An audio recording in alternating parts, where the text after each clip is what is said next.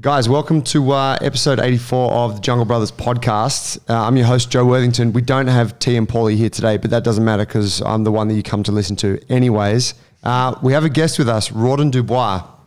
Um, I'll, I'll let you do a little intro you, uh, for yourself in a moment, Rawdon, but um, I, I've heard about you through the training realm, through mutual friends of ours, Jared Thatcher, who, who works here, our ART practitioner, um, Luke Tullock, who was on the podcast down, down the track. See, I know them as um, uh, Schmoosey and uh, groundskeeper Willie, but yeah, I know the two guys you're talking about. Yes. Is is which one's ground, groundskeeper Willie? Well, who looks like groundskeeper Willie? Luke. jacked, Jacked. off his head, and uh, a bit of a ranger through the beard. So yeah, that's uh, that's Lukey. Okay, hundred percent.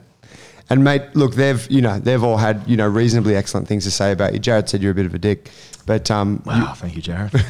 Very uh, on point there. it's Jared, isn't it?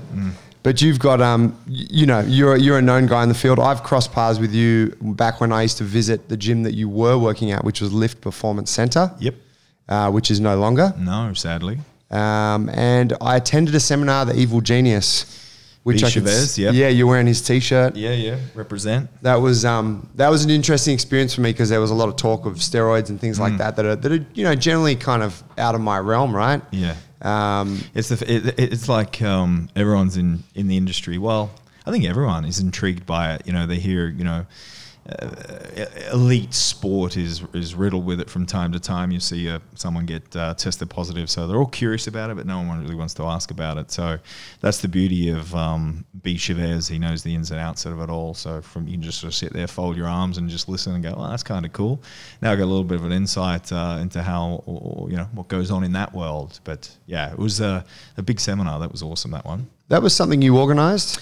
Myself and uh, obviously Tommy and Taz. Taz is uh, Tommy Hewitt, uh, my partner in crime on our Under the Bar podcast. And we've done over 100 episodes. but um, yeah, the Under the Bar podcast, we collaborated with uh, Flex Success. So Lizzie and Dean and, and Dalton. Oh yeah, Alan, I think, came as well.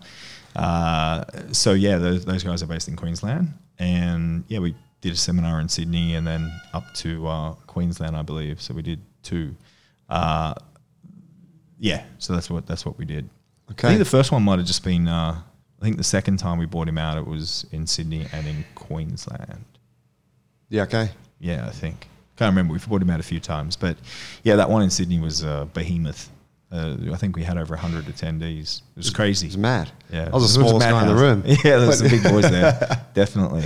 But it was really good because it, it brought everyone from different gyms, and everyone was sort of came together, and it was it was really a uh, a very organic uh, seminar. Everyone just sort of come and.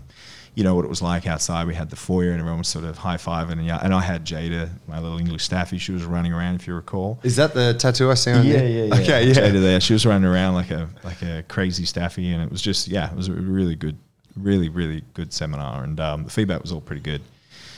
Yeah, Mate, so you're an you're an online coach, um, and my my understanding, you know, looking from the outside without without knowing you personally, was that it was uh, most of the work you do is in the bodybuilding realm. But I took a, a, a deeper look at your Instagram, and I see there's not.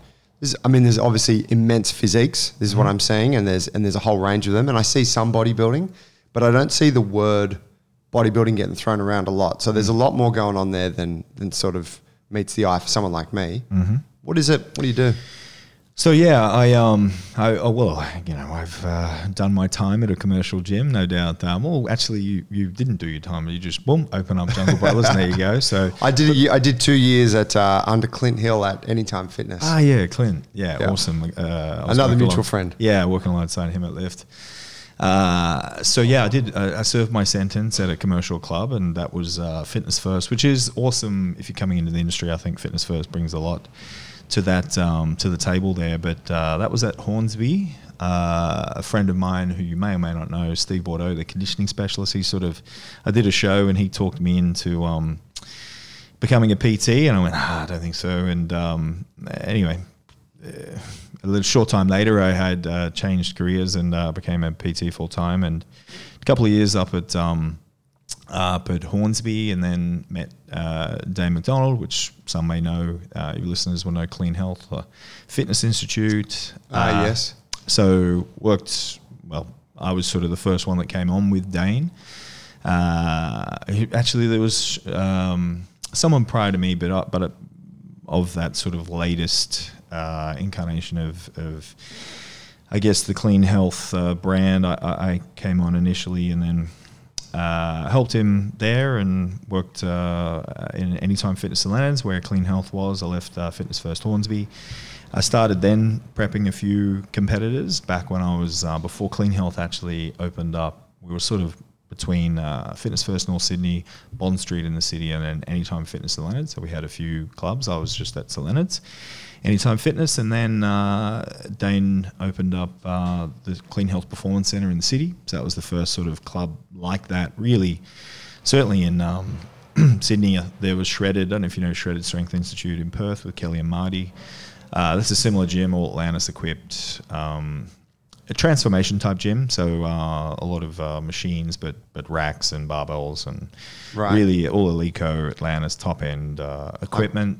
But Sydney was uh, Clean Health was really the first of that kind in Sydney, so that was awesome, and uh, I got a lot of exposure to more athletes that I coached. James Kant, you may or may not, some of your listeners may be aware of him. He's a, an IFBB pro athlete, and I helped him uh, get his pro card. That was sort of one of the early ones back in the days, which got me a, a little bit more exposure. See at the seminar.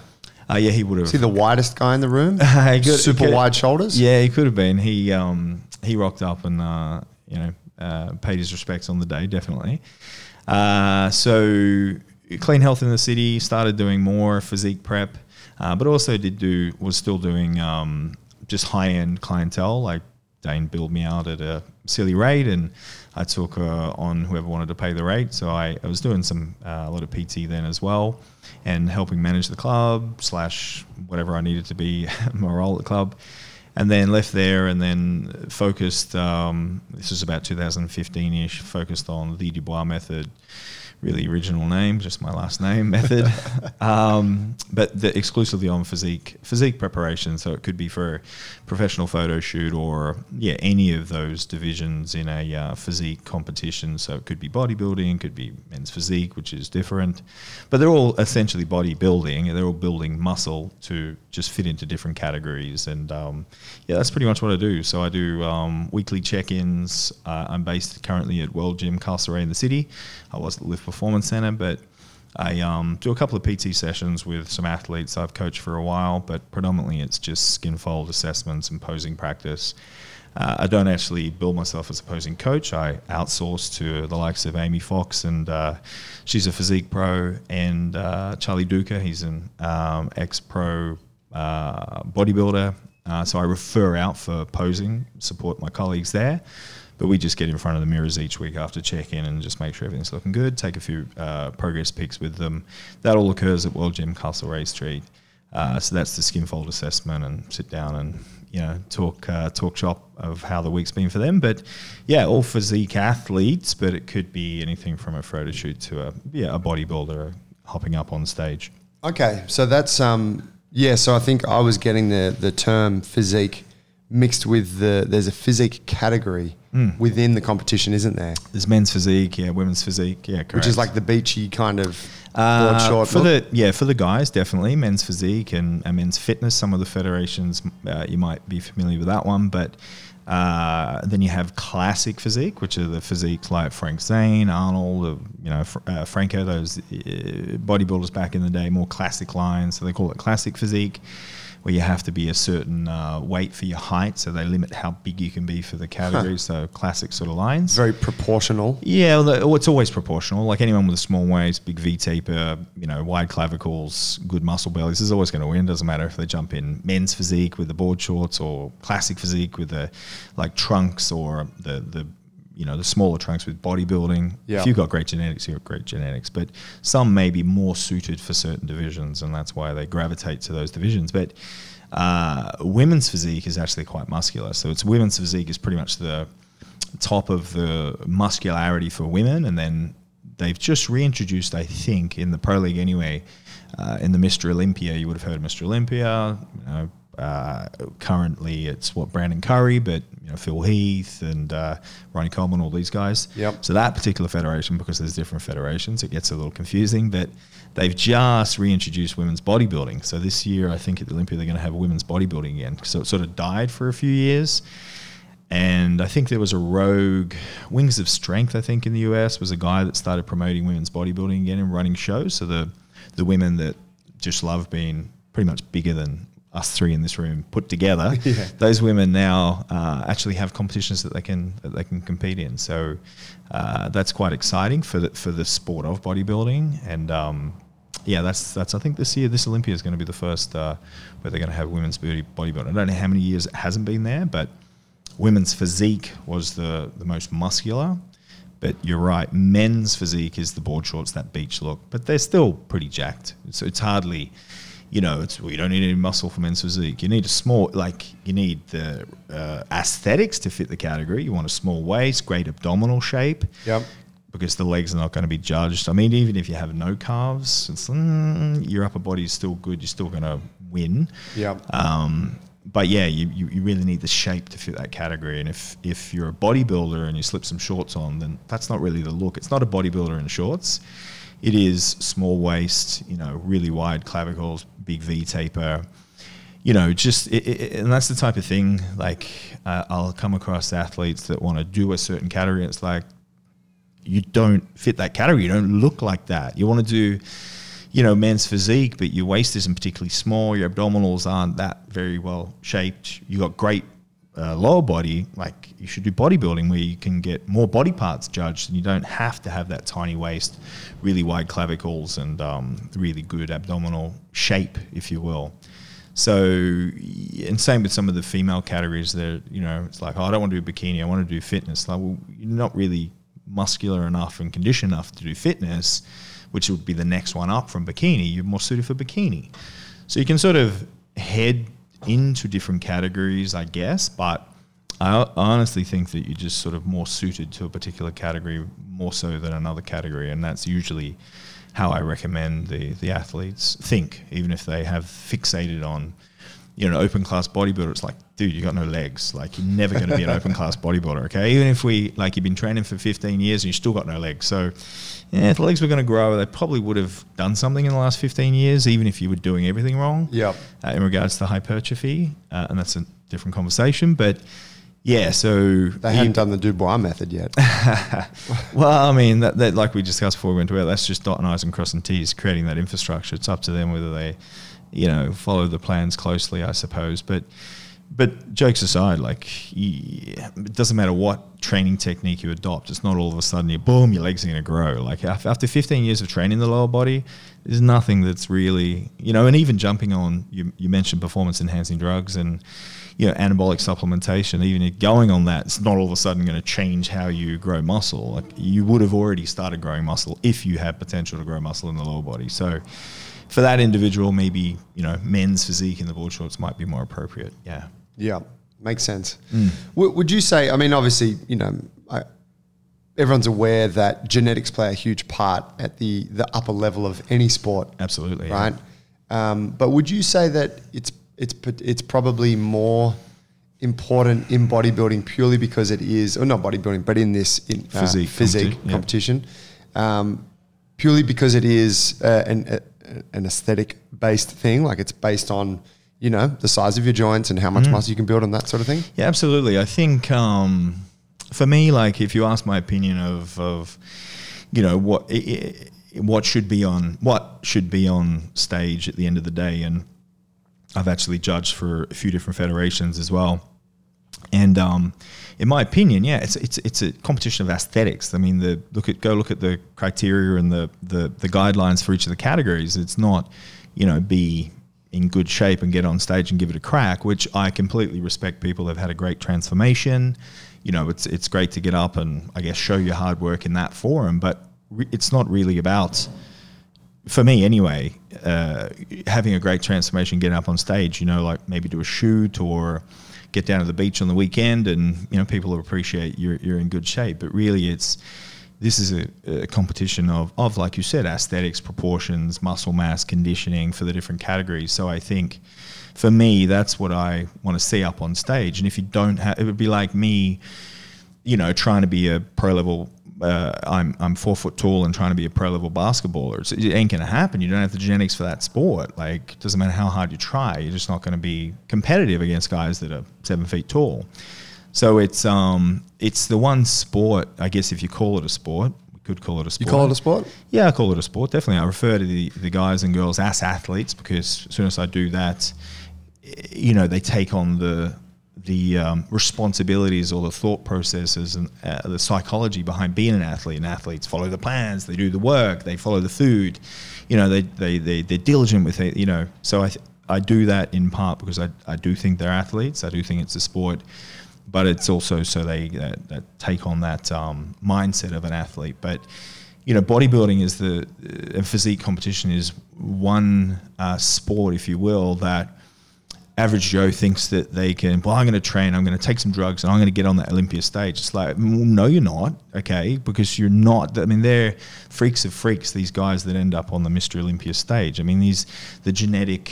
You know, how many people on the planet are pro bodybuilders for a start, and how many are actually what 10 people, 20 people in the Mr. Olympia stage? It's like 20 people out the world. Okay, no, you're not one of those. Okay, so taking all the drugs in the world, I ain't gonna. Now there could be exceptions to the rule, maybe they're a genetic. Uh, you know freak, but it's a it's so many moving parts to it to be successful. Yes, you need the genetics, but you need everything to be able to do all the training. You know, recover from all the training. You know, it, it's so many moving parts would go into ending up as the the best in the world.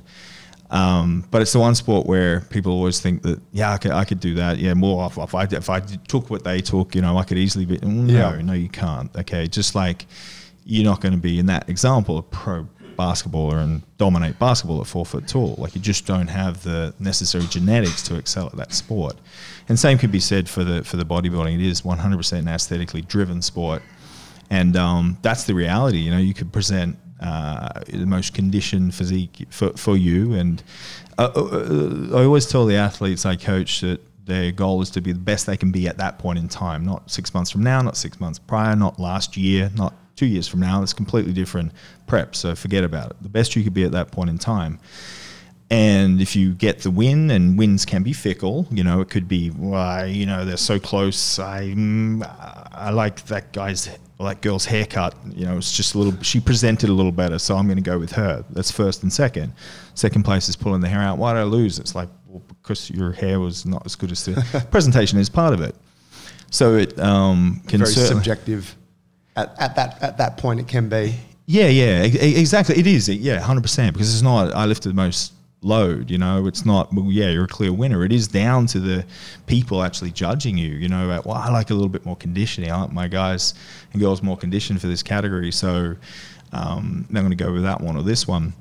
So yeah, like I wouldn't hinge success or failure on placings. It's just, are you better than last time? If it's your first time on stage, did you achieve what you wanted to achieve? Great, yes or no.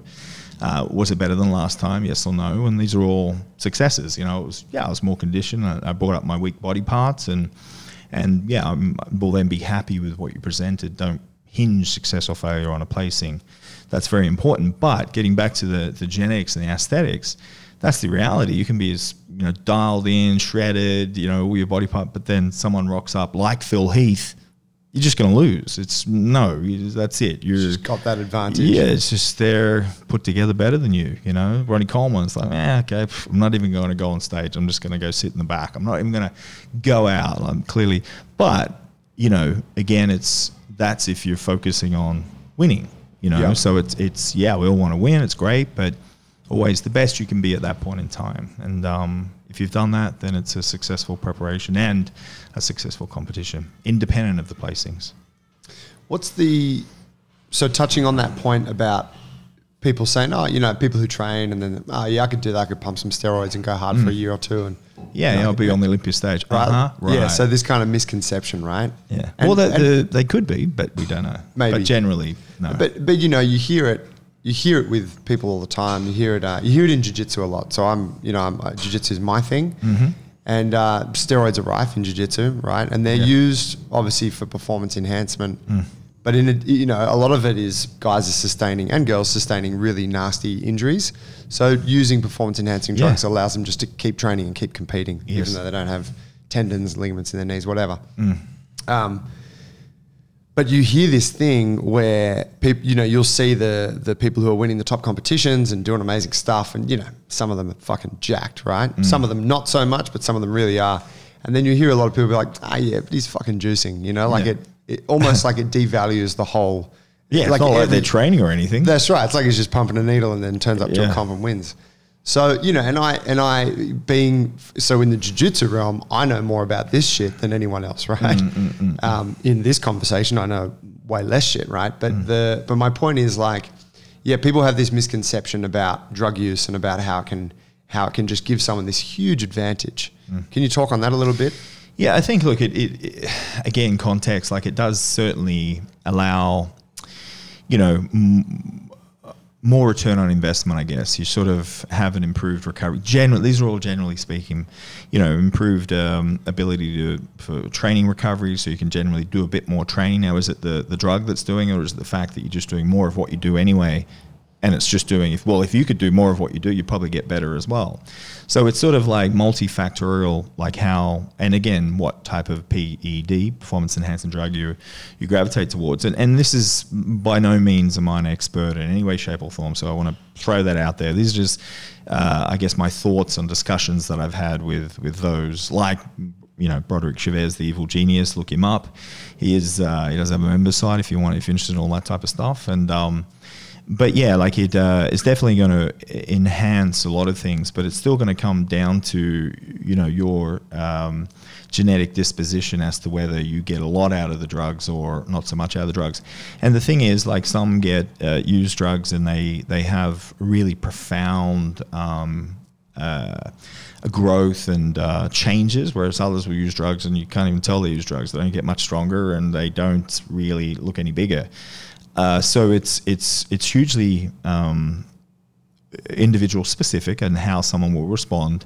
Um, you know, one of the things that makes a successful uh, athlete on drugs is the fact that they tolerate the drugs well. They don't get any side effects. You know, whereas someone else get a lot of uh, of side effects because they have um, generally all. Uh, we're talking about anabolics, I suppose, but they all have anabolic and androgenic effects. The androgenic effects sometimes are nervous system related, so they we want those. You know, move faster, more coordination. You know, think of a a young boy going through puberty. You know, they, they start producing testosterone. All of a sudden, they can stop throwing like a girl and they throw like a guy. They can jump things. They can ride skateboards. They can ride bikes. They start surfing. Well, that's probably in part to do with uh, you know the improved motor learning from testosterone being far higher in the body but um, but hugely individual specific and, and tolerance of the the drugs is is, is another really um, big component to it where some can seemingly take um, the drugs and not really get any negative side effects just all the, the the positive side effects. Well the positive effects I guess it depends who you're looking at side effects uh, positive or negative it depends. Context you know a hairy face and deepening of the voice for a girl probably side effects but for again to use the example of a boy going through puberty that's what we want. We want to get some hair on the face and i want to sound like a man now. So let me have those uh, seemingly side effects of Right. of testosterone and um, steroids. So yeah, like definitely in a general sense, there's there's improved ability to build muscle, improved ability to recover from the workouts, uh, and then you know there's then nervous system related uh, benefits, um, which obviously influences performance, and and within the world of PEDs and testosterone and anabolic androgenic steroids is they all upregulate muscle protein synthesis to some degree. So you're going to be able to build muscle and recover a little better, certainly from training. But then they have uh, different classes within that, and, and some will add more. Uh, water weight and volume and uh, training capacity. Others won't add that so much, but they'll add more nervous system and strength related performance. So again, if you're in fight sports, you know, jiu-jitsu, you don't want to go up a weight class, but you want to get super strong, then you would be selective about what sort of compounds you would use. And you know, that's a science in itself, you know, and um, those that have a lot of experience with that, you know, power to them. So yeah, like within the world of PEDs, it's um, there's there's lots of variety as well, and you'd pick and choose accordingly if that was your thing, um, you know, to improve performance. But certainly from a uh, definitely from a recovery uh, from injury type scenario, and peptides are.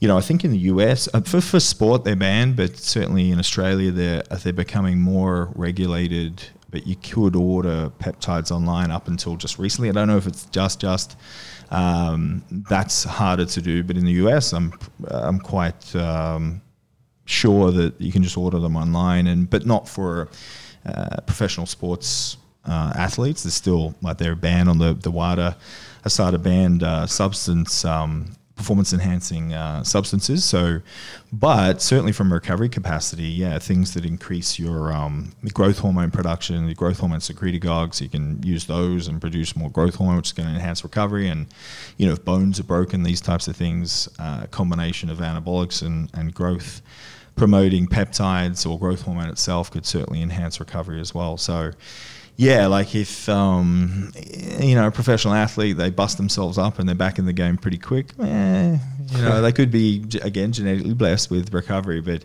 there may well be something under the hood that's going on. But you know, it's hard to say. You got to take it at face value until you know they're proven otherwise, I guess. But yeah, I mean, without going into detail, just sort of touching on that that topic of performance enhancing drugs, yeah, definitely uh, ability to build muscle, but then um, uh, enhanced recovery capacity. But beyond that, depending on which compounds you choose, can have different effects on more for performance. Some, some maybe sometimes it's size. You know, you just want ones that put a lot of size on because you need to be bigger in a strongman competition. You know, the more weight you're moving around, the better type thing. So, yeah. On the, um, you know, from a from a simple. But uh, just to finish that point, nothing yeah. comes for free. You know, like be aware. Like everyone's sort of like, oh, if I took drugs, you know, X, Y, Z. It's like, yeah, well, you know, everything has side effects. Everything. There's always a price to pay, whether you pay it now or in years' time. So that's you know, you got to weigh up the pros and cons and whether you're prepared to uh, to pay that price. And what the price is, sometimes it's obvious, like suppression of natural production. Okay, I can weigh that. Well then it might give you fertility issues and five years time you want to produce babies it's like oh you have a lot of trouble and you have to go on ivf well that could have been because you were using performance enhancing drugs now so yeah that would be the other thing i would sort of throw out there in a blanket it's cool and yes you know it will enhance all those things but understand that there is always a price. Some pay a far bigger price than others unfortunately but that's just the way it is. You need to be uh, prepared for that if that's your if that's the direction that you want to go. It's a great point. It's a great point. I think um, i mean it seems in the you know from what i can see guys pushing weights at commercial gyms and stuff it does seem like performance enhancing drugs are probably more widely used now in general population. I think so. Yeah. Yeah. Yeah. Back in the day, man, it was just uh, like the meatheads at the the bodybuilders. You know, you'd see those guys juiced up, but and then no one recreationally. But now, like every festival, my god, it's like a physique competition. The physique's there; they would win shows. You're handing I mean, out cards. yeah, man. yeah, yeah. but the guys are just looking yeah, and they were they were literally peak for festivals. You know, that's a legitimate instead of a comp or a shoot. Well, that was Zyzz, wasn't it? Peak, Who brought that yeah, about? Yeah, man. yeah, rest in peace. Um, but yeah, like it's. Uh, I think it's uh, far. far I, I, agree with your point. It's far more widespread and and even girls. You know, you hear girls in conversations like, "Oh, yeah, I'm using this, using that." It's like, okay. I mean, once upon a time, girls would never even consider using, you know, anabolics. Like now, it's you know, in so, some demographics and certain circles, it's it's you know just just so they look more muscular and they look good in a miniskirt when they go out on the weekend. You know, it's or at the festival again.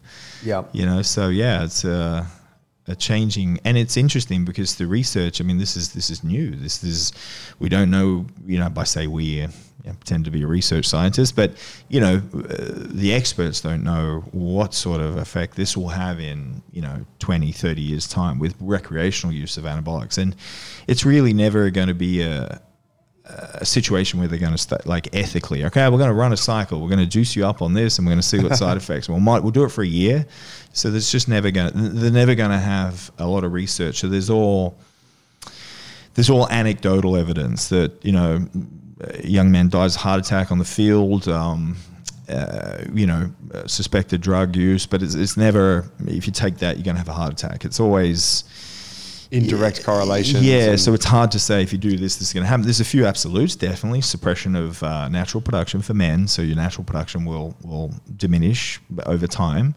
So that's obviously there's a few absolutes that will happen, but beyond that, it's all sort of well, it's we sort of they sort of see this, they think it's to do with this, but there's no, and that's why I think it's it's not necessarily. Um, uh, the the implications long term and, and the effects are not really because there's nothing concrete that this will happen. It's this might happen. It's individual specific. It's duration related, dose related. It's like, yeah, well, okay. There's no definitive. Yes, this will happen, so I'm not going to do it. So, yeah, it's it's it's it's a strange world out there at the moment. That's for sure. Would you say so on that? Say you've got people who are using such substances and people who are not, and uh, general population, right? People, you know, they're, doing the same thing, right? They're trying to get a bit bigger, look a bit better, lose a bit of fat. Do the rules change much between those two parties, or do things just amplify a little bit for people who are using substances? Uh, yeah, like you, generally yes. If they were using supplements, you would prop like that statement. More return on investment is sort of a good way to to. It's not like you're sort of. I mean, you do. You are going to get above and beyond what you could get, arguably naturally. So yes, like you would get to potentially your genetic potential far um, uh, quicker using using supplementation, I guess. Where you know unenhanced or natural, you may still get there, but it might take quite a bit longer. That's one way to look at it. But then also, you, it might take you above and beyond, and a lot will consider you know, ordering supplements online and, and, and doing these things when they have actually been training a while and they've maximized what they feel is is their genetic um, limitations to the environment that they're in, and then they're you know for whatever reason, and you know it's the type of thing, uh, you know, like. Um, like oh I want to I want to play sport and everyone encourages it. Oh yeah well let's take you to practice. You know you want to kick the ball let's get you a soccer ball. I want to look jacked oh no no you got something wrong. Your body just more be, be content. Like you can't no no don't pursue that. That's that's wrong or whatever. But it's like well no this is what I for whatever reason I I want to change the way I look. I like a more muscular physique and that's what I want to do. But yet it's demonized. And Damon Hayhow from Recomp um, you know I've had this conversation with him and I think he might have uh, spoke about it on his uh, podcast we had with him but you know, he, he put it so well in that I just like looking jacked. You like looking like dad bod. That's cool. I like having You point at six me, pack. I'm about to have a child." Old mate Ty over there. Yeah. Um, Chubby Ty. you know, you're content doing that. That's, that's awesome. But I like to, you know, ha- weigh 15 kilos over my, my, my normal weight and I like to have a six pack. I like to be strong in the gym. You know, and there's all sort of this this stigma that's associated with it that it's wrong and you shouldn't you should be content with how you look and all. It, well, cool. You are. That's excellent. This is what I like to do. I like to train. I like the structure, whatever, whatever, whatever. So it's really, you know, someone's uh, decision to train and do all those things is completely theirs. It doesn't necessarily have to be driven by eating disorders or body dysmorphia or some sort of psychological issue or you got aggression, issue, whatever. All these things that come along with you know training and meathead at the gym. And it's like, man, yeah, I think it's far more widely accepted now that you know the training and staying in shape. But whatever the reason is, you know, if if an individual um, chooses to improve their body composition or put muscle mass, uh, increase, increase their muscle mass, then that is what it is. And if they want to do that, that's that's their decision. I respect that. And that is an environment that they then may start looking at supplementation for whatever reason they're still not content. You know, uh, then I can sort of relate to potentially using and assuming they're not at you know elite sports and athletes and they're not drug cheats and all that type of stuff. But I can relate to uh, an individual pursuing that if they're still, you know, the quality of life goes up, they're happier, they're you know more energetic, they recover better, they can do all the training they want to do, they're just a better version of themselves. And, and often like some compounds, there is an associated aggression, which can be great for a BJJ. You know, get increased uh, training aggression and and uh, get in the ring and fight. So certain compounds, definitely in that performance enhancing drug world, can enhance that effect, and it could be good for training. Just doing all the training that you have to do, definitely. But there seems to be this when you look at um, testosterone replacement therapy or testosterone therapy, which again is a taboo, oh, you're taking steroids. It's like, well, I don't produce testosterone like you do, and you can you're fine on your level. I don't, and I and I and I feel like crap, potentially, and um, you know, it's it's oh, you know, you, you get increased uh, aggression, and uh, if you go on testosterone therapy and all these types of things, it's like, well, what do you think is going to be the more aggressive individual, or uh, emotional erratics, a guy that doesn't produce enough testosterone, he's not feeling like a like a, a man pretty much, you know, because you're not you don't have that inherent uh, testosterone uh, at a level that you get all the benefits. You know, your cognition is is down, you, your thought clarity and these types of things is compromised. Your libido, you don't have a libido, so you don't feel like a dude because you're not interested in, in your partner. So that puts a strain on the relationship. You beat yourself up about that you know, you might be overly emotional because you might have a higher estrogen than because your testosterone. Uh, uh, testosterone ratio to estrogen could be out of whack. There could be a multitude of, of emotions that come along with that, and, and just unhappy with things. Uh, your day to day energy, uh, recovery capacity to training, all these things can be affected. I think that individual might be more moody and more likely to get in fights and, and arguments with wives and beat up partners and uh, all these types of things than someone that supplements some testosterone, albeit okay through a uh, a, doctor and monitored. But you know they're going to be far. They're going to you know, increase libido. They're going to feel better. They're going to headspace is going to be better. They're going to have confident. more energy, confident. Exactly, feel like a man should, you know, day to day. So I think of those two situations, the one that was on testosterone therapy is actually going to be the one. And I'm speaking for a personal experience here as well. And I am on testosterone therapy, monitored through a doctor. So yeah, I can completely relate. And it was a life changing type. Uh, situation for me, which was a few years ago now. But um, it is becoming a, like in the US. I think testosterone replacement therapy is a little more acceptable, but um, it's a lot of the doctors are apprehensive about um, tackling it here, and certain doctors will specialize in it.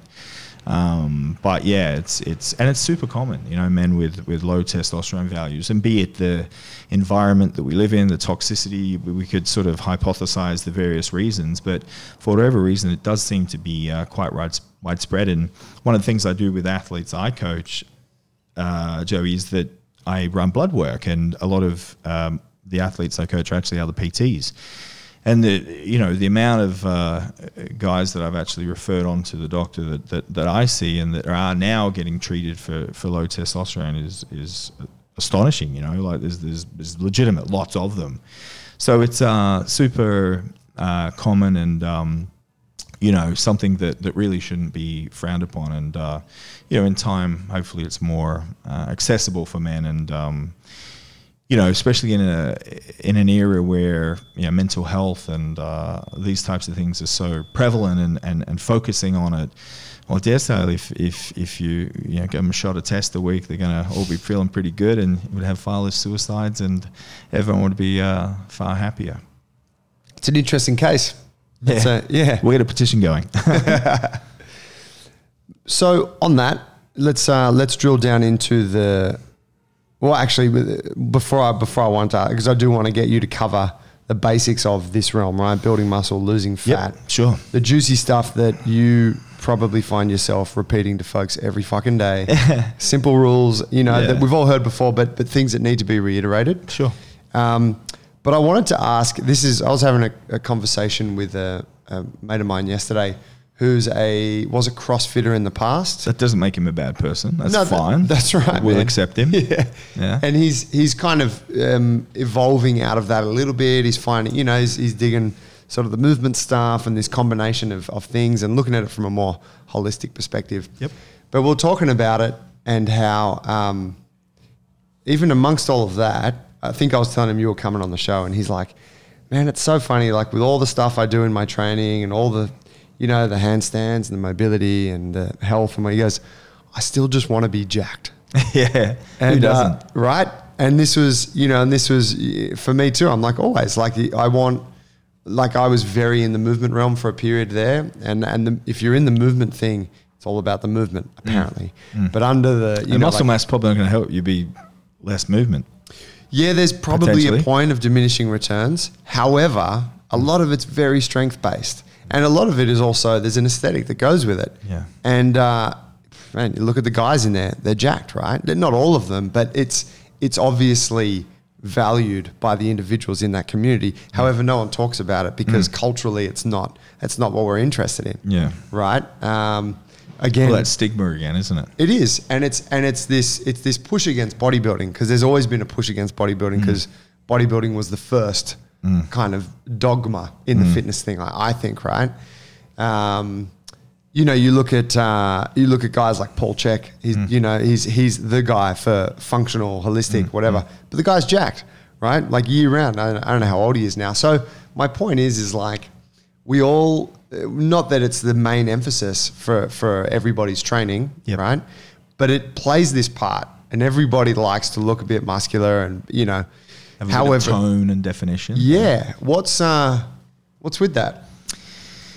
Look, I think. Uh, well, I think our society has a lot to. Um, uh, a lot of influence on that. Like everywhere we look, there's there's billboards, and so I think there's a lot of uh, uh, standards put out there that we sort of see as the norm, and certainly Instagram.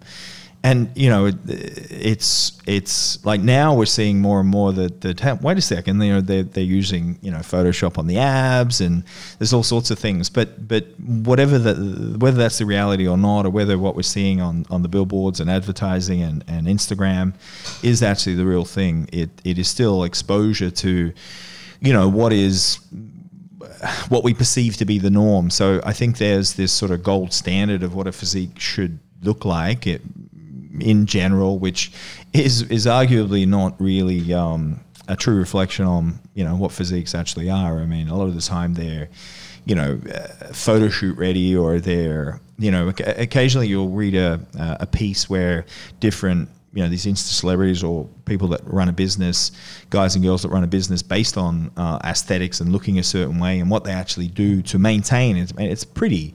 It's like doing a comp prep, you know, all year round. It's pretty uh, pretty uh, challenging for for you know anyone to do that, but it's what they do to stay in shape to have the business that they do. So it's not really a, a realistic. Um, uh, I guess image to to try and achieve. I think a, a lot of the images on uh, social media and uh, and uh, what we see around us. So I think that may well be influencing why we all want to sort of look a certain way because that is what we perceive to be. Well, that's the standard. You know, we should have a six pack and you know look good, but really. Um, I don't think that's attainable for like if your listeners are probably like, yeah, I would like that. Well, okay, the guys and girls that I coach, some have abs all year round, and you know they're less defined in the off season, but most don't. They look, there's no abs, there's fat there, and their body fat isn't very high, but it, they don't have abdominal definition. Like what I think most people are looking for is actually that for men, that's the last place to come in. So they got to get effing peeled, then they get their abs. So if you were to com- if you were to comprehend what's actually involved to achieve that look that they think is normal, and well, that's what I, I just want a six pack. Oh, just a six pack. All right. Well, let me explain what's involved. That's the pinnacle. Yeah, it's it, and and that is like almost the hardest to get a six pack because we can't spot reduce body fat. It's like I just want to get a six pack here, but I don't mind if my legs and arms aren't as lean. Well, it doesn't work like that. You know, really, it doesn't. Some do. Some are just similar body fat all over the body, but usually for men, sorry guys, that's the last place to for women, the butt and the thighs.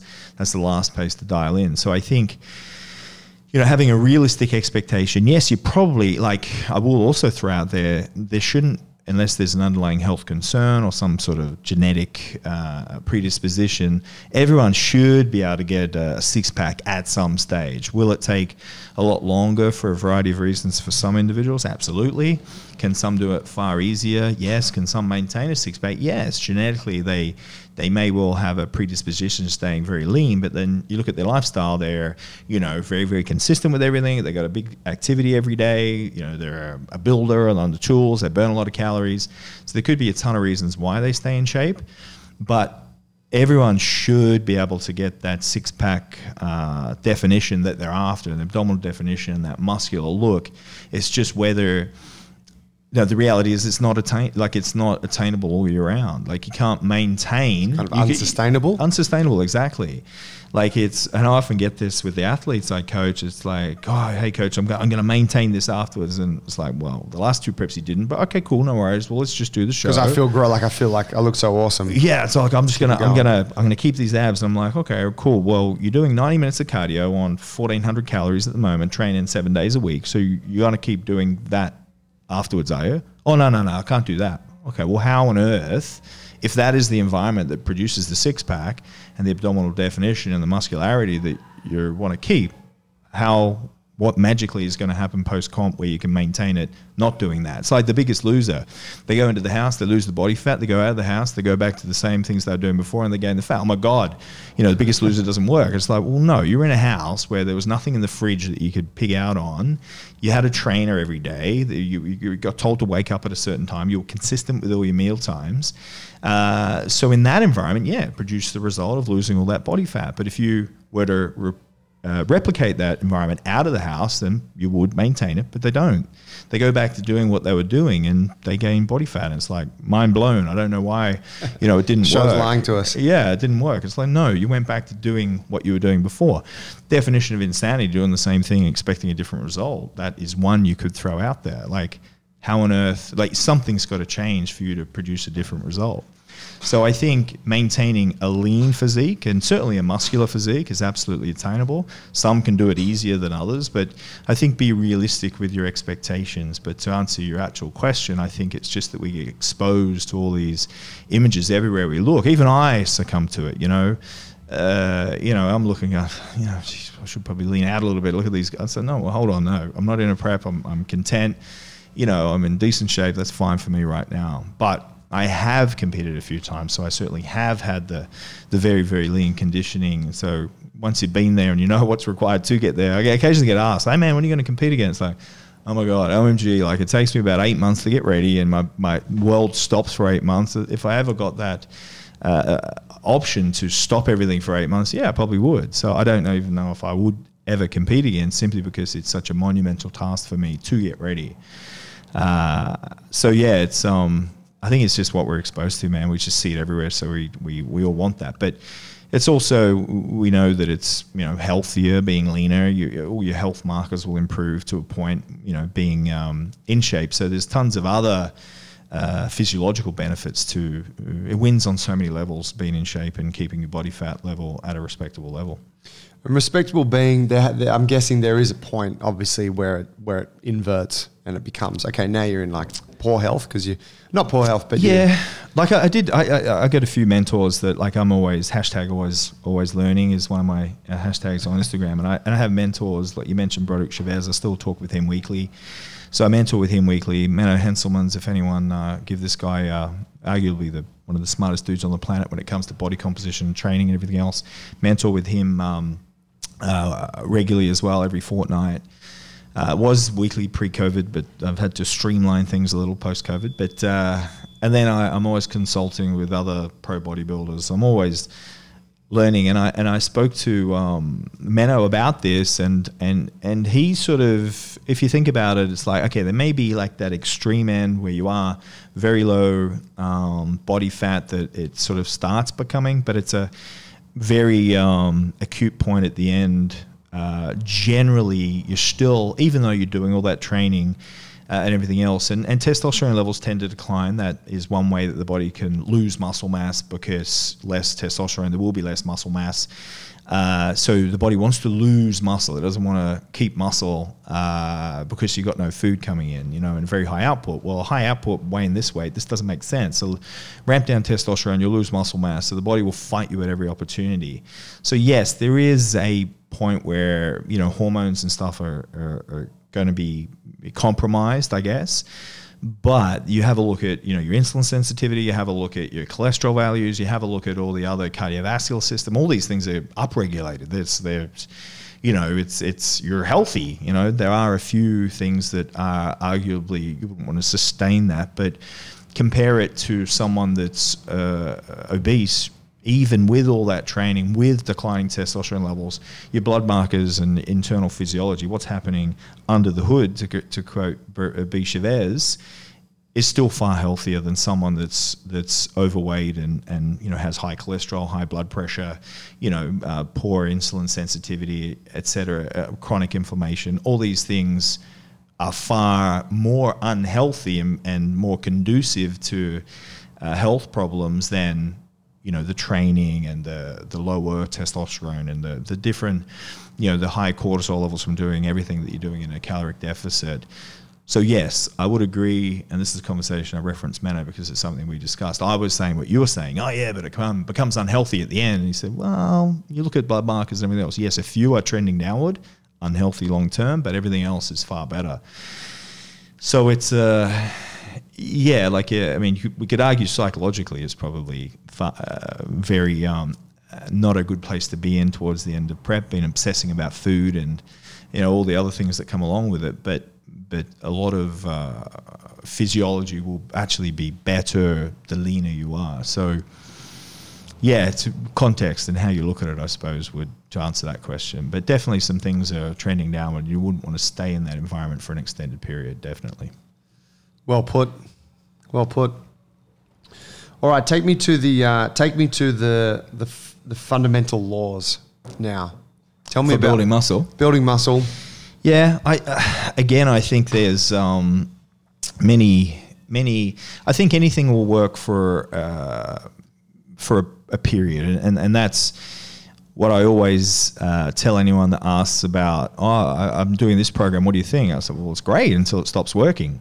Oh, oh, you know, should I change this? Well, it depends. You know, there's a lot of scenarios where that's my response. It's um, it's more, I guess, understanding the fundamentals, what to change when things stop working. When you've been doing a program, but you have started to plateau, what variables do we manipulate? What where do we put thought and consideration, and how do we get the most return on investment? I think is you know where you if you understand the, the, the those basic fundamentals where it can be applied, uh, but really anything you have a hiatus from training so you, you obviously train a lot but say you go have a month off come back doesn't matter what you do it's all going to work you're going to gain muscle but then you know that's going to work for a point and then what do you do from there or what do you do while training to continue progression, I guess, in regards to um, increasing muscle mass. So I think, um, again, before we went to air, the big thing I said was, well, you know, I, I create an environment that's consistent and structured, and I think those that are diligent with applying themselves to the process get the best results over time. And you get good data and you can choose what to manipulate what goes up what goes down what do we change. So i think the first sweeping statement i would would say in regards to building muscle mass is just uh, pick a program be consistent with it you know. And i suppose we'll cover uh, the back end. So this is assuming that your sleep's good. That's not a problem. And these are things you would look at if everything else that I'm going to articulate uh, my thoughts on, and um, there's probably many others, but I'm going to give you a few thoughts on what I think in a training environment is going to produce uh, an environment for hypertrophy. But this is under the assumption that everything else, uh, the back end lifestyle, is all set up that's sufficient to drive hypertrophy. But that would be things like, are you sleeping enough? You know, if you're not sleeping, that's known to be uh, compromise your ability to gain muscle mass and, and lose fat mass, and and the percentage of how much uh, body weight you lose, how much is muscle, and how much is fat will be influenced by whether you're sleeping more or less too. So you might may well be losing weight but a lot more of it could be muscle if you're having poor sleep. So if you want the weight that you're losing to be predominantly fat, then you probably want to get a good night's sleep. So sleep, uh, there's nothing wrong with your testosterone levels. Um, you know, you're eating enough protein, you get that minimum protein target. Uh, and what's, that, what's your well again if you if you wanted the the hard facts you could probably say 1.6 to 1.8 grams per kg body weight uh, per day Mm-hmm. They can be split anywhere from three to you know how many meals you want, but probably less than three meals. You probably don't want to go for hypertrophy because there is an onus to continue amino acids hitting the bloodstream to fuel that elevated muscle protein synthesis. So any uh, fasting period is probably not going to give you. Uh, the best environment for sustaining that uh, growth that you initiated from the training session. So 1.6 to 1.8 grams, but you can just round it up two grams if you want to err on the side of caution and make sure you got plenty. So someone that's 100 kilos would eat about 200 grams of protein a day, and that should be enough. Now there may be situations where you might increase that a little or decrease it a little. Back end of prep, um, using PEDs can also influence it, depending on um, you know what your thought process is with that. With greater uh, I guess, less muscle breakdown on PEDs, so you can get away with less protein, believe it or not, and uh, feed uh, additional calories more to carbohydrates that, that could invariably improve training performance. Or you can increase it for an athlete on PEDs simply because muscle protein synthesis uh, upregulates on PEDs. So, do you accommodate a higher uh, I don't know if we got any listeners who pump people. Yeah, no. So, so I was just sort of painting a picture where there's there's lots of back-ended things that can influence uh, whether you have the ability to, to grow or not. So, assuming that there, your sleep, nutrition, everything else, stress is controlled, no chronic inflammation, these types of things, you're not of ill health, no underlying health disorders, and we're just training. So, I think anything consistent will work initially then when it stops working, you want to basically think about things like what's happening with the, the training that you are doing, like your work sets. So let's assume that you've done warm up sets. What do your work sets look like? What's happening in those work sets? How many times uh, are you training the body part over the week? How many work sets, it, work sets are you giving the body part over the week? Um, and then, you know, what are you manipulating over time to keep the program being effective? So, a quick uh, synopsis on on basics. You know, when when you are training um, for hypertrophy, I would recommend a twice a week uh, frequency of body part. So train each body part uh, two times per week. Uh, I would look at between 10 and 20 work sets, and work sets are uh, sets that are taken close to the point of true muscle failure. So not volitional failure where, well, this set's getting a bit hard, I might stop now. It's like legitimate true muscle failure. And those that are a little more experienced with training sort of know when they're getting close to failure. And for those that are less experienced, they may not know. But basically, you'll see the uh, concentrics of the, the, the push or pull of the, the repetitions start to slow, maybe techniques start to become a little compromised. That is probably you are getting close to um, true muscle failure and independent of rep range. So it could be a high rep range or a low rep range, a heavier load, low reps, or a lighter load, high reps. It doesn't matter, but if uh, whatever the set is, for it to be a, uh, I guess, a, a conducive set to hypertrophy, it just needs to go close to the point of true muscle failure. So that's the first caveat that I would say. Work sets have to be taken. There seems to be a uh, this magical five reps before you hit failure that are the most conducive to hypertrophy, and all the reps you do before that are basically setting up the necessarily uh, the necessary uh, fatigue within the muscle fibers to get the full spectrum of muscle fibers recruited in the working muscle group, but they only sort of come to the party if they the set is taken close to failure.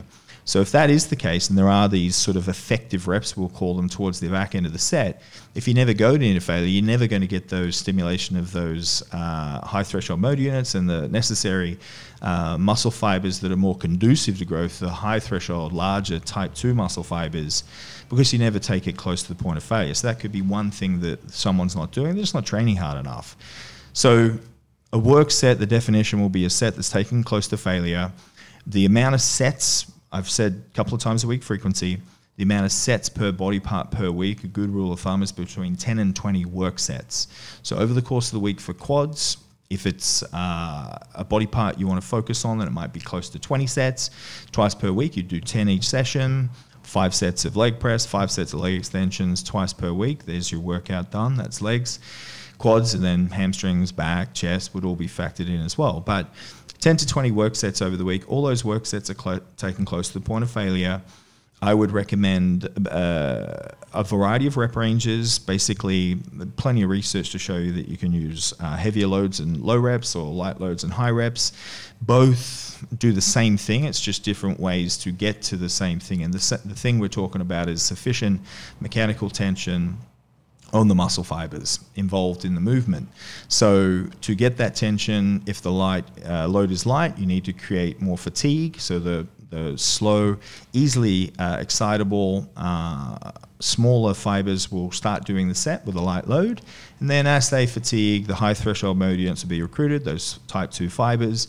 They get stimulated great, effective reps. Those last five, we go close to the point of failure. Excellent. That 20 rep set with the load that we used there was a set that is going to drive hypertrophy. And that would be one of the 10 to 20 sets that I'm talking about.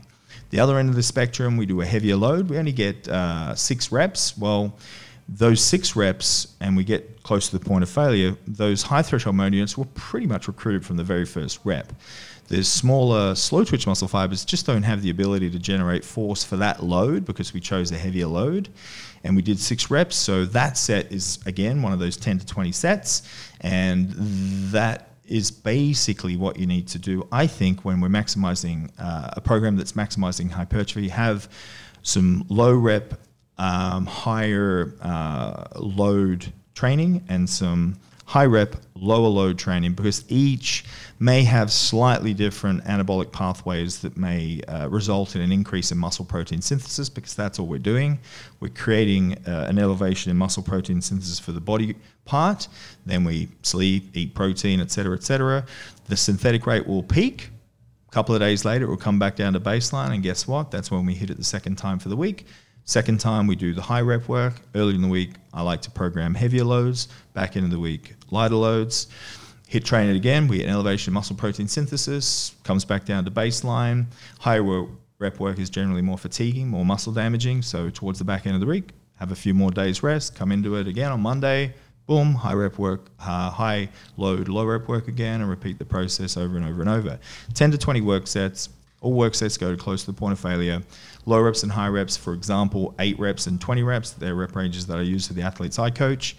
Eight reps being the low range, 20 yep. being high, yep. So the load that will allow you to only get 8 reps and a load that will allow you to only get 20 reps. And then yep.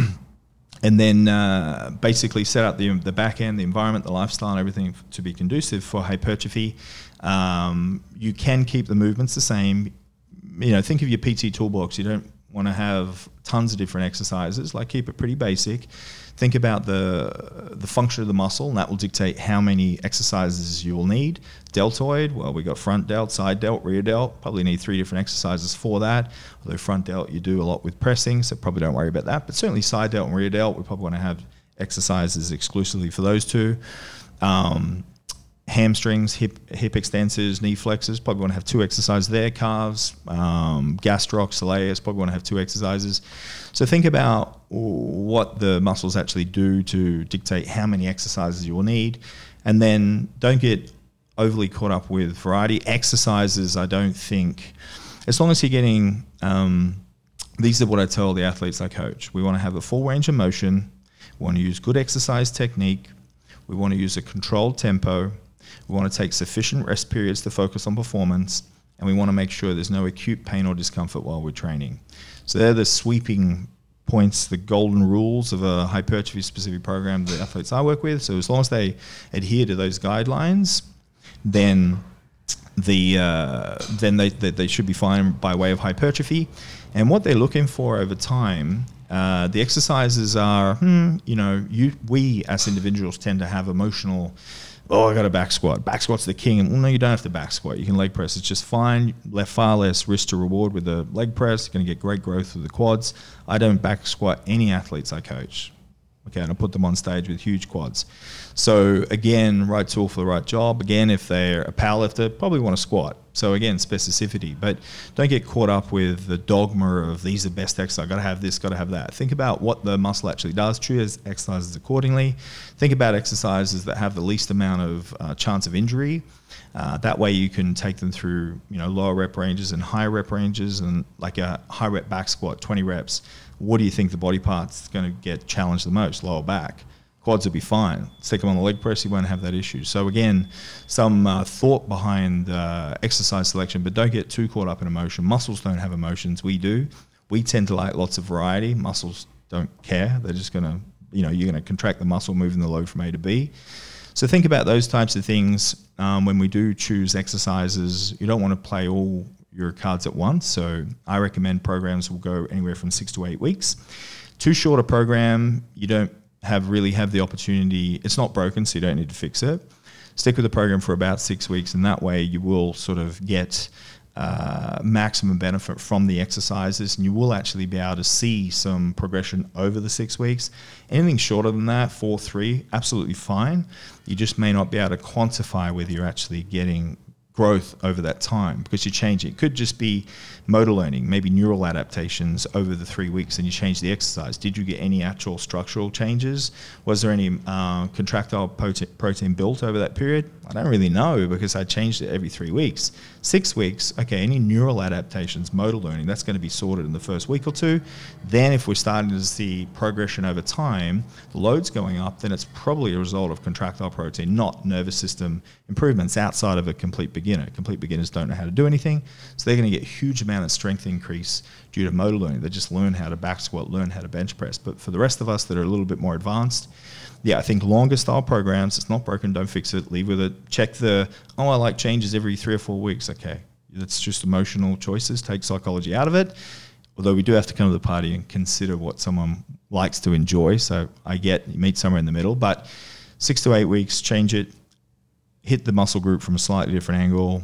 Same thing again, run through that 10 to 20 sets, work sets to failure, low rep, high rep full range of motion, good exercise technique, a control tempo, uh, rest periods focusing on performance, and of course, no acute pain or discomfort at all times.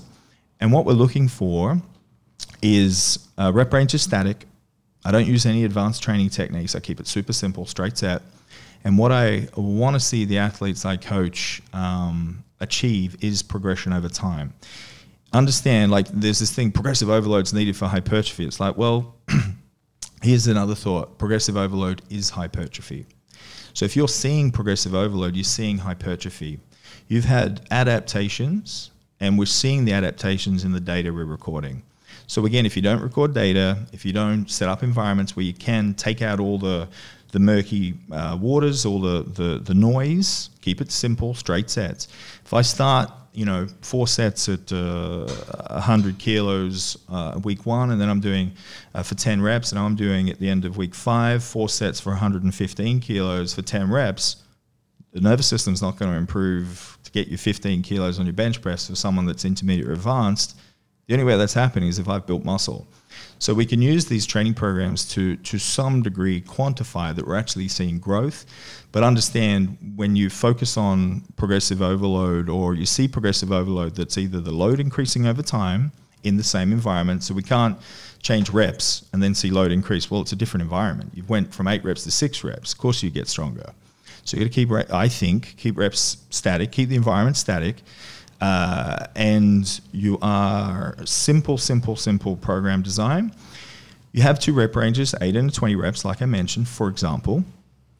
The cue that I give the athletes, what I want to see is more reps than the week prior at a given load. So last week they did say that example, four reps, uh, four sets of 100 kilos on the bench press. Uh, for 10 reps, they got 10 at 100, then they got eight and and seven and seven. Well, if they were eight rep range, would have to we'll use the eight. So they got eight, then they got six, six, five. Okay. Then the following week they got um, well, if they did eight, they would have went up. But I'll give you the other point in a second. But say the following week they got eight, seven, seven, six. That's progression. Increase in reps. Increase in reps within the rep target that we've allocated. Following week they get eight, eight, eight, eight. All eight's great. Then let's go up and weight. So it depends how you cue the load progressions, but they could be getting more reps than they did the week prior. That's progression. I'm happy with that. The other thing that I cue them to do is if they hit uh, a rep target, so they do eight early in the week or 20 reps, then they automatically increase the load on the next set.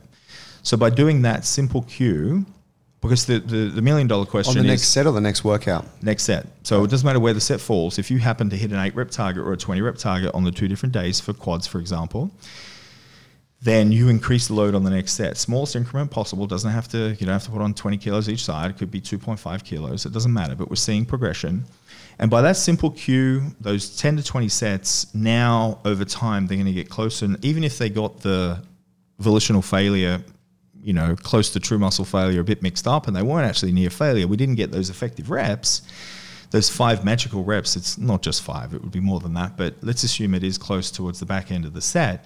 Then, if they keep adding this load, if they do hit an eight or a 20, then eventually they're always going to get closer and closer and closer to the point of true muscle failure. So, that simple cue that takes guesswork out of it. It's like, oh, I did eight reps, but the last one was a bit squirrely. You know, hmm, I think I'll, I'll, do that weight again and I'll, I'll go for another eight. It's like, uh-uh. You do eight or 20, you go up on the next set, is what I recommend. Still, ultimately, their choice. They choose when they increase loads. I never dictate what they have to do. It's I recommend you go up. It's up to you whether you take that on board. But if they do do that, Joey, they're always uh, they're always going to be getting further and further um, into that five effective reps, and they're going to be closer and closer to the point of true muscle failure. And the way, you know, at first glance, it's like, oh my God, I got to go up every week. It's like, well, think of it like this: if everything's working, you need to go up every week for it to be the same environment because you're getting stronger. So now 100 kilos is not effective. You know, you get you're not you're not close to the point of failure because you're stronger. So now you got to do 105 to get those effective reps, and then you know over time the 105 isn't effective anymore. Now you got to go 110. So understand it's always the same environment. It's just that you're getting stronger over time. So you'll see the uh, performance increase, you are seeing hypertrophy, and that's what I encourage. And very motivating and empowering for the athlete. It's like, wow, I'm actually building muscle. I can see it. I didn't lift this last week, and now I lifted this week. This is unreal. In addition to checking skin folds, seeing how they are in the mirror, how shirts are fitting, whether they look pumped, all these things that we also use to gauge progression, we can actually see it firsthand in the data we're recording. So that's sort of some basic fundamentals and some concepts to get your head around. Really, really simple. Doesn't have to be complicated. Uh, I don't make it complicated. I make it really and to the detriment of, of this is a boring workout. It's like, yeah, well, you know, you you get bored, your muscles don't. Just just keep doing it. And for my demographic, they're in prep for a physique show, so it's a little different. You would sort of adapt that and change it, working with Gen Pop, and maybe make the programs a little, maybe five weeks, a little bit quicker, but still looking at those key fundamentals, and they're what I think uh, are relevant for hypertrophy over time. We want us to be seeing things change over time. Progressive overload by load going up over time in the same environment or getting more reps uh, over time within the rep ranges we've allocated they are going to be quantifying as much as we can quantify without doing MRIs and you know all these types of things to see an increment of muscle mass, because basically a bigger muscle is fundamentally, and again basically it's not always, but a stronger muscle. Uh, so if we're seeing strength increase, we're undoubtedly gaining muscle mass. Growing. Yeah, more contractile, just more of those filaments, those myosin actin filaments thicker, just cinching together. It, it, sort of makes sense. Now, strength over time is always two parts. It's going to be morphological, contractile protein, size, um, but also neurological. So I get that. But again, if we're seeing someone that's not a beginner get these strength improvements over time, the nervous system, you can't learn how, these are dumb movements. And I don't, there's no disrespect to bodybuilders or, you know, people that, uh, focusing on physique preparation, a bench press is not complicated. You know, a, a, lunge is not complicated. Sitting in the leg press is not complicated. So it's not like, wow, you can learn to even better how to do a leg press. It's like, you know, you put your feet up, go down, and push back up. There's no complexity to it. There's no so skill not, acquisition. There's no skill acquisition. So with that in mind, you know, when we do see this performance over time increase, it's probably the, you know, unless you can think of something else, it's probably the result of you gaining muscle mass. And the flip side. It's great. Point. So, so if we're not seeing it, then something's wrong. Why aren't we seeing it? Okay, let's have a look at sleep. Let's have a look at nutrition. Let's have a look at stress. Are you actually going close to the point of failure? Maybe you're just being a bitch in the gym and you need to suck it up and uh, lift a little heavier. So, again, there's there's many moving parts. But once we get that data, then we can start drawing conclusions, and that's what I love getting. It's data. I like just getting the numbers and then making rational decisions rather than guessing. If if that makes sense. Same with everything else I do. Makes perfect sense. Um, before I, I, have a couple of things I want to ask about that. Uh, it's 10 to 11. What time do you have to go? Whenever you uh, have finished with me. Okay, cool. So I, we'll wrap it up on the sooner side, but I just, mm. there's a couple of things I wanted to dig into there. So for, say you walked into our gym this morning and, mm-hmm. and saw, you know, we, there's no machines, Oh, that's right? a gym downstairs. Yeah, it's a gym. I thought it was just yeah. a stretching area. Yeah, yeah. Very right? well set up stretching area. Thank you, man.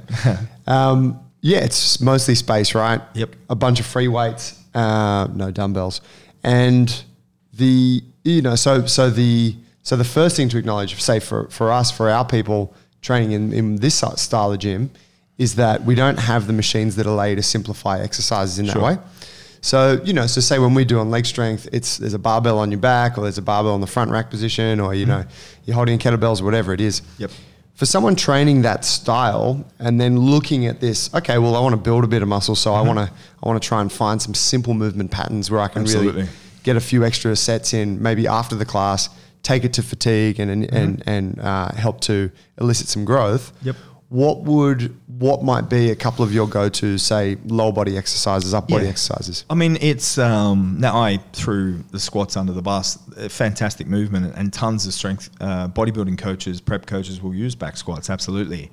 With my programs, I like to keep exercises the same, and for that reason, usually now if they only have barbells, then I'd probably opt for not doing 20 reps and I might keep reps a little lower for the back squat. So definitely I'm not suggesting in any way shape or form that uh, certain exercises can't be used to grow muscle mass. I think I would get uh, you know lynched if I dared suggest that a, a back squat won't build muscle mass or, or a leg press will build muscle mass better. It's just they're different tools to achieve that same outcome. So you could absolutely do a, a back squat, but I would be um, I would be looking at uh, like yes, there are benefits to doing high rep work and, and low rep work, but it doesn't mean you have to do high rep work and low rep work. You could do middle rep work, uh, 10 to 12s, and just keep it there. But you would still want to be seeing that progress over time. You still want to be taking the sets close to the point of failure. You still want to be hitting between 10 and 20 work sets. So I gave you a couple of examples, and I could articulate a little further.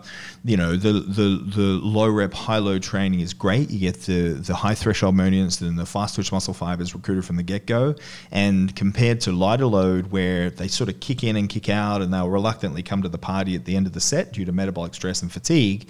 If you were to put pin me down and say, well, what is better for getting the high threshold motor unit and those big muscle fibers recruited? I'd say, well, heavy load training. It is going to give you superior. You get stronger doing that, and if you're stronger, to add, you know, add to, you know, greater a load being used for the high rep work at, at you know in in three months time probably. So if you were to push me, I would certainly say if you could only do one, maybe lean towards the higher load training and you know, uh, 85, 80 to 85 percent plus uh, 1RM is is that, and then the lighter load would be around that 30 percent, 30 to 40 percent 1RM.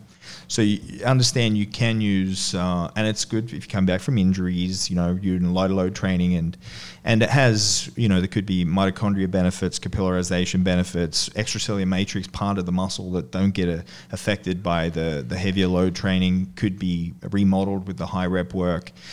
Um, so that's beneficial there. But then tendons and connective tissue actually uh, upregulate and get strengthened with loads that are over 60% of 1RM. So it's like, well, if you just do body weight, you're never going to actually strengthen connective tissue and tendons like if you lift 60% plus 1RM. So that has benefits. You don't get that with the 30 to 40% 1RM. So it's like, and then connective tissue could be a rate limiting factor.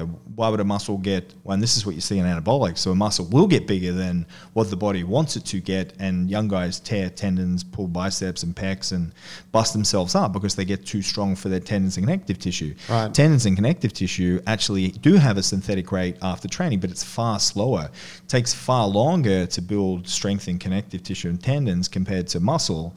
So when you know, again, nothing comes for free. Anabolics, you know, the pros and cons. You need to be aware of this, and a lot will injure themselves because their muscles get so big and strong. that The tendons are still flimsy, you know, six months old. So you want to think about that, and, and that's a benefit to doing the high load training. But then too much high load training and not having you know the light load training, now you're in the uh, world where now joints and connective tissue are going to get beaten up. So it's sort of like, well, damned if you do, damned if you don't. But just understand that there's you can do it from both ends. In a perfect world, you tackle hypertrophy, I think, from both ends of the spectrum. Like I said, different vectors of driving anabolism.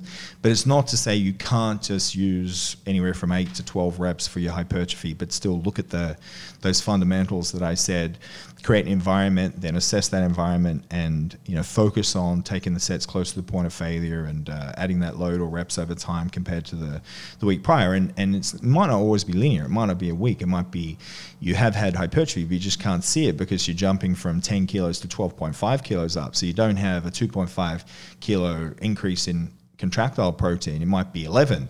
So sometimes we're limited with machines and weights we've got. We might, even though we've had hypertrophy, not be able to see it yet. So that can be an issue with, with load progressions. But micro loading is really good if you've got the little things that you can clip on or really light plates. But yeah, the back squat's good. I mean, your RDLs, you got pressing, you got rows. I mean, all these movements are are great, and it's the same as now. Do machines have a benefit? They have um, there's actually a recent study that did uh, free weights and machines. Menno posted on it recently on his page, Menno Henselmans, if you want to check it out. And that one showed that machines got just as much hypertrophy as uh, free weights. So they're both mm. great for hypertrophy. There's no superior exercise, it, unless of course you're thinking about different rep ranges and then risk to reward and um, you know certain uh, stabilizing muscles becoming fatigued in that environment. So yeah, I would. Um, you know, uh, an exercise is an exercise is an exercise. It's really what happens in that exercise that is going to get the growth response that you're after. So if you tick the boxes with those things that I said, you know, think of exercises that have a full range of motion. Yeah, you know, use good exercise technique, a control tempo. What does that mean? Well, controlled, eccentric, concentric. You should be able to pause that tempo at any point in time. That way, you're in control. Don't dive bomb reps.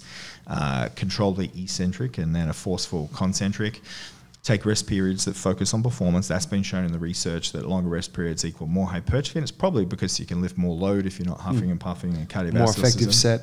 Yeah, exactly. They get those uh, the better recruitment of those muscle fibers, and of course, no acute pain or discomfort. One of the things that the body is really, really good at is telling us when something's about to go. If we do a movement and say we do a, a skull crusher for the first time, elbows hurt, skull crushers aren't for you. Don't do them. Don't not, don't, right now. No, well, yeah, it might just be that movement. You avoid skull crushes, but they're triceps press down, close grip triceps press, or even overhead rather than horizontal. Well, that's okay, but on your back, skull crusher to the uh, that's problematic. So, really pay attention when there's pain. Um, that's one thing that I would throw out there. Um, but yeah, all, all, all, the movements that you that you can think of uh, with just a barbell or kettlebells, you know, they're great. You just want to think about can we progress uh, in load over time. Um, now, again, what if you don't have load progression? Okay, then it sort of, I think you have to probably shoot for, um, you know, that higher rep work. So, say, you know, you've got only a uh, two tens on your, your barbell, it's 40 kilos you know, and you've got strong quads, then it's not really going to doing eight reps, a low rep set. It's not really going to achieve it. So sometimes you have to gravitate to those higher rep ranges simply to take the set to the point of failure. But I think it's important to understand it's not doom and gloom if you don't have load. It's like, well, it is doom and gloom because you've got to do high reps, but you get a high metabolic stress and uh, take the, you know, it might be 30 reps. Anything over 30 reps, you're starting to get to that point where it just takes so long to get the fatigue and the, the necessary recruitment of those muscle fibers has just come it's not effective. So up to about 30, 30, maybe 40 absolute tops reps, but beyond that, it's just pointless. You try and find some more load, basically. But um, and then advanced training techniques, you can do sort of supersets and giant sets and all that type of stuff. But that's a conversation for another time. Right on. That's for the advanced episode. yeah. Tell me, can I can I throw a couple of quick fire questions at you regarding nutrition?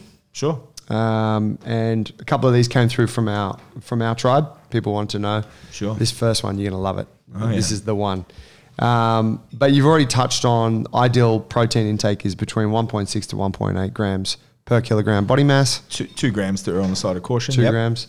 Um, what is the best macro split to increase lean mass and lose fat? no, um, I think I, I, am a coach that, that will tell you calories are king.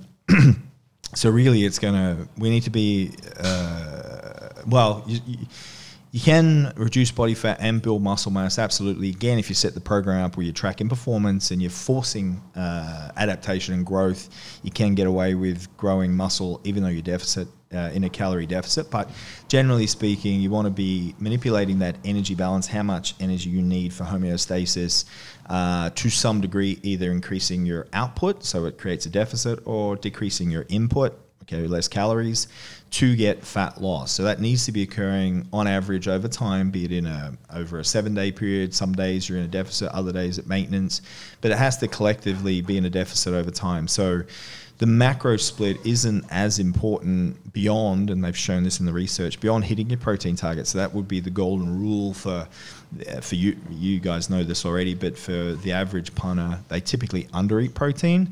So I think hit your protein target, and then some days if you got the remaining macros from fats and less from carbohydrates, maybe a day where you're not training you can have your whole eggs. You can have your, you know, your avocado and your, your, your, your more fats on that day. Great. Again, respect energy balance, and that's what it's about. It's understanding energy balance and respecting it, understanding where your maintenance is roundabout, and then just manipulating the variables up or down. Uh, or you might choose, well, I'm going to train today and I train better I have higher carbohydrates. So I'm going to run fats down low. I'm still going to hit my protein, but I'm going to run higher macro of carbohydrates on this day that would be the general advice I would give. The the minutia of um, yeah, you might have some saying, well, carbs are better for training than fats, but yeah, m- maybe a little. And I, if you really depressed me, I would say, yeah, on training days have higher carbohydrates, and that's what I do with with the athletes I coach. It would certainly be high uh, carbohydrates Monday through Saturday, and then zero pretty much or very low carbohydrates and high fats on Sunday. It allows me to get fats in over a seven day period sufficiently and allows me not to muddy the waters with carbs and fats on training days. It's purely protein and carbs, and that takes on the uh, headspace again of the athlete. Boom, it's training time. It's all protein and carbs. And well, it's relaxed time. It's protein and fats. Go to the cafe, mm. have the breakfast, that type of stuff. They kick back and relax, recover, and start again the following Monday. So, protein, hit that and then on days, if you want more fats, have fats, but tracking everything and adjusting things accordingly. It won't really affect your ability to build muscle mass outside of maybe you train a bit harder, but you could train a bit harder on protein and fats anyway. Maybe psychologically it might be more challenging, but um, there shouldn't be any real physiological reason why a lower carbohydrate, higher fat environment will compromise your training performance in the world that we're talking about, not endurance training, just for hypertrophy training. You actually don't need a ton of glycogen to do that. So, yeah, I think in general, uh, protein and carbs around training, protein and fats away from training uh, is how I'd recommend it, but hit protein target. Cool. And and if you are looking to lose body fat, stay in a deficit. Basically, yeah, or, or yeah, a deficit created by um, uh, output going up, so you might move a little more, or input coming down, you just consume less, or a combination of both. You might do just move a little more, start get your steps up first, see what that does. Monitor things every one to two weeks, make an adjustment. But again, if you've got tons of moving parts, you're comparing apples with oranges, and you know I hate apples with oranges. I like comparing apples with apples. So be consistent, be structured, then adjust things over time. Good call. Simplistic. Mm. Um, do you see? Is there really any difference between men and women in that discussion, or is I don't really see uh, how uh, could be. Look, some suggest that uh, being high, uh, estrogen dominant, their tolerance of carbohydrates for women maybe not as much as for men. Uh, they might work better on higher fat, less carbs. But I think really think about the environment that they're existing is in. Are they doing a big training volume? Are they doing a lot of hypertrophy training? You know, they're doing some endurance training as well. Well, that environment probably warrants, rather than male female, that environment warrants more carbohydrates for recovery. It's the preferred fuel source. But yeah, if you were to really press me, there might be some um, legitimate literature and, and research to show that the toleration of carbohydrates for females might not be as good with males, but I think um, it's still calories that are king, and and that that's going to be the the main thing that's going to influence uh, body composition change and, and managing the energy balance. Uh, but think about the environment that said individual is in, whether it's going to be an environment that requires more carbohydrates with a lot more training volume, or lower carbohydrates and uh, and on top of that, you may find some nuances with some individuals just feel a little better. Maybe they, and be it psychological or whether they, they uh, legitimately physiologically are, are better performing with more protein and fats compared to protein and carbs. But you can sort of fluff around with that as well, like get them to have protein and carbs at meal one, how they feel that day, how was cognition, and then do protein and fats. Did you feel better? You know, what was your brain function like? So some might uh, prefer protein and fat to protein and carbs at different times throughout the day. But again, that's the minutiae. It's still total calories, and I think um, protein targets are going to be predicated on weight of individual. Women typically are going to be lighter than men, so it'll be less protein, less total calories for maintenance. Uh, so yeah, it would be more think of the environment that they're in what, to influence whether it's higher carbohydrate or fat macro. Makes sense. Rawdon Dubois, that was a fucking excellent episode. well, hopefully you enjoyed it. Uh, I do carry on a little bit, uh, but we covered everything. And and yeah, I by no means am I suggesting what I've suggest that I spoke about for you guys uh, is the only way to do things. Uh, I think there's plenty of ways to get uh, physique, uh, you know, in shape and change body composition. There, my thoughts on a few things. Uh, certainly for hypertrophy, they're just my take on what I've read and, and, and things that I've seen and uh, put into practice. And certainly on PEDs, like I threw that out. Like it's something that intrigues me and probably like it does you. Uh, you know, and I and I do sort of learn about that type of stuff, but in no way, shape, or form I, I am an expert uh, in that field. Um, so yeah, I just want to throw that. But yeah, I absolutely love coming in, and uh, you know, if you ever want to have me on again, I would be more than happy to come down and talk shop. So, oh yeah. Uh, yeah, absolute pleasure, and, and, thanks for the opportunity, Joey. Pity the uh, the other boys weren't. I could have got uh, well and truly grilled by uh, grilled by everyone, but maybe next time. Hundred percent next time. We'd love to have you back on. And awesome. um, yeah, man, thanks for making the trip down to botany.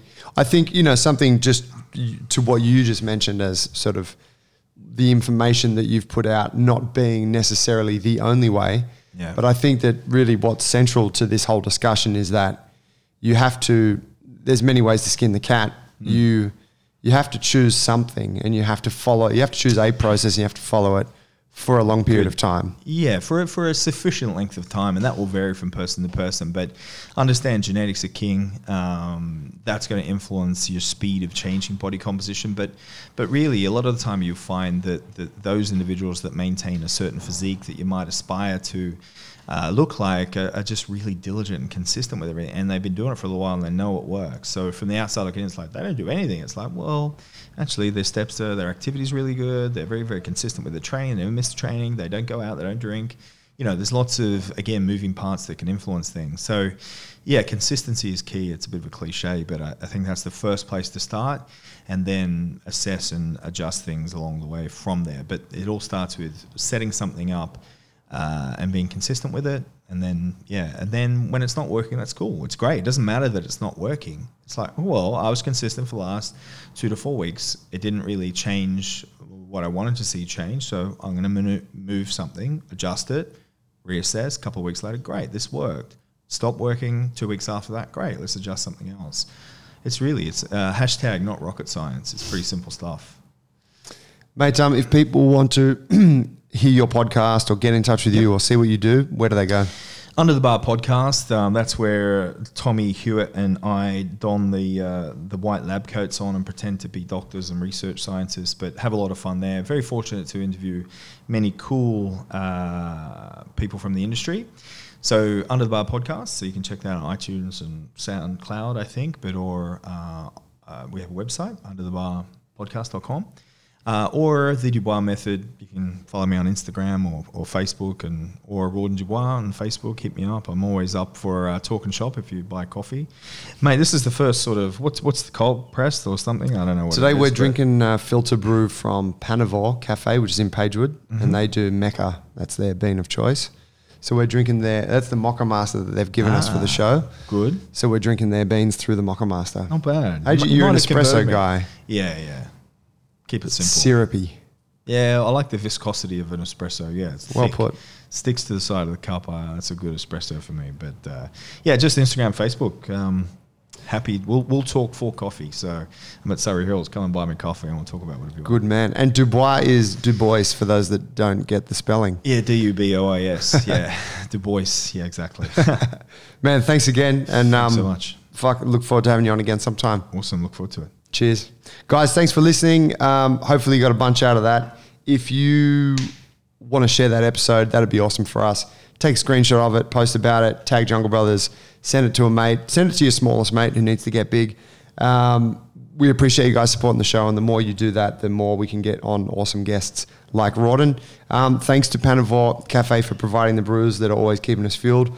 And upcoming events, we've got the fight night on the 12th of December. It's going to be an online stream. We now have two new sponsors on board Famous Soda Co and Damn Good Wines. Um, they will be uh, providing wines and sugar free beverages for the VIP guests to partake in on the evening.